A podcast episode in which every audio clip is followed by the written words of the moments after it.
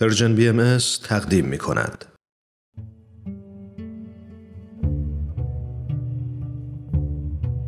صد پرسش صد پاسخ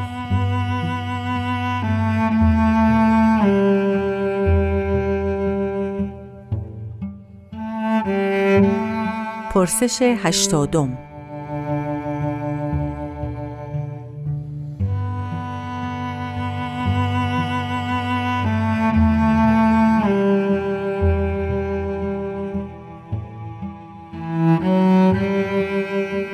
آیا به حالا پیامبر شما کتاب آسمانی دارد؟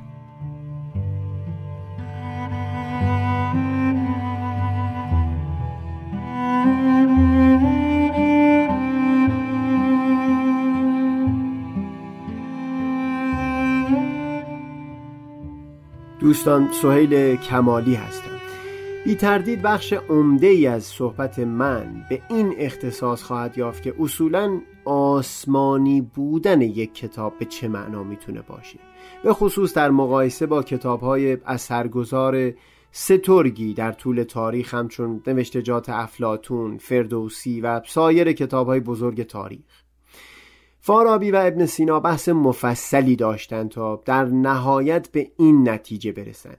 که اون چیز که یک فیلسوف در عالی ترین و دقیق ترین معانی به اون نائل میشه اما مخاطبانی بسیار محدود داره پیامبر اون معانی عالی رو با قوه خاصی که داره به صورتی ظاهر می‌کنه که بتونه بخش وسیعی از مردمان از آمی و دانشمند رو تحت تأثیر قرار بده. اما مشکل اون است که اگر چنین باشه یکی مثل مولانا با اثر سترگی همچون مصنوی که از سر تا به آخر مصداق همین سخن ابن سینا و فارابی هست کاملا دارای موقعیت مشابهی خواهد شد.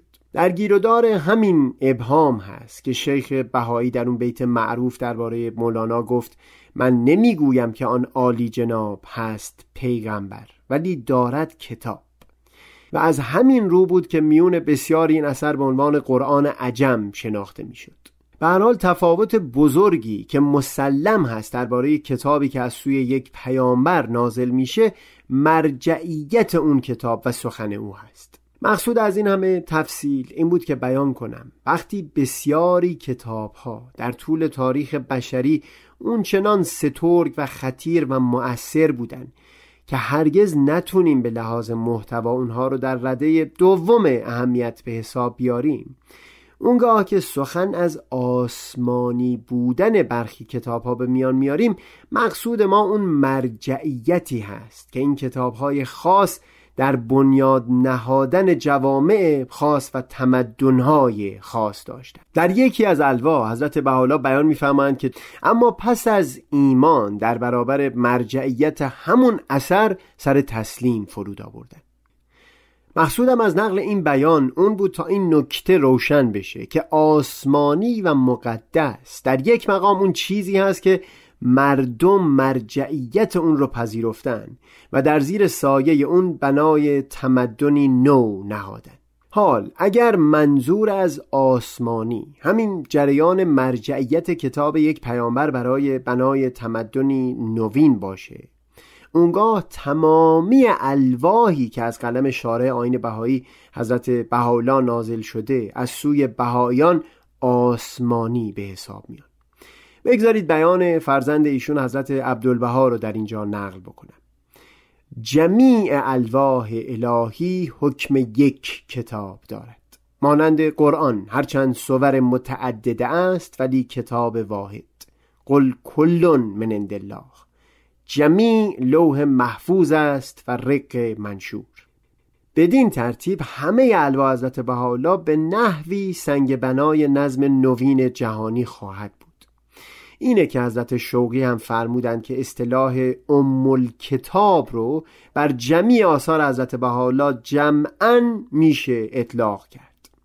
دلیل این امر اون هست که در دوران ظهور آین بهایی برخلاف ادوار پیشین آثار و الواح یا به قلم خود مظهر امر نگاشته شد و یا با همون درجه از اعتبار کاتب در حضور خود ایشون کلماتی که بر زبون می آوردن رو بر کاغذ ضبط می کرد از این رو تنها بخشی از بیانات نقل شده از مظهر امر الهی در این دوران که دارای همون درجه از مرجعیت و اعتبار نیست و با همین معنایی که توضیح داده شد آسمانی به حساب نمیاد بیانات شفاهی است که از حضرت بهاءالله نقل شده. در این خصوص خود حضرت بهاءالله در کتاب اقدس بیانی دارند و همچنین حضرت عبدالبها فرمودند هر روایتی که سند در دست نباشد اعتماد نشاید. زیرا اگر صدق باشد هم باز اسباب پریشانی است. نصوص معمول بها است و بس. بر اساس این توضیحات در این دور صفت آسمانی به معنی اطمینان به مرجعیت و اعتبار برای همه الواح و آثار نازل شده از قلم حضرت بهاءالله صادق است. با این همه برای یکی از آثار حضرت بهاءالله هم در آثار خود ایشون و هم در آثار دو مبین منصوص در این دیانت جایگاه خاصی در نظر گرفته شده. این اثر همون کتاب اقدس هست که به فرموده حضرت شوقی منشور نظم بدی در این دور به حساب میاد. و با نزول اون وعده تورات برای نزول شریعت و بشارت یوحنا به آسمان تازه و زمین بدیع و شهر مقدس جدید که از آسمان فرود خواهد اومد به تحقق رسیده.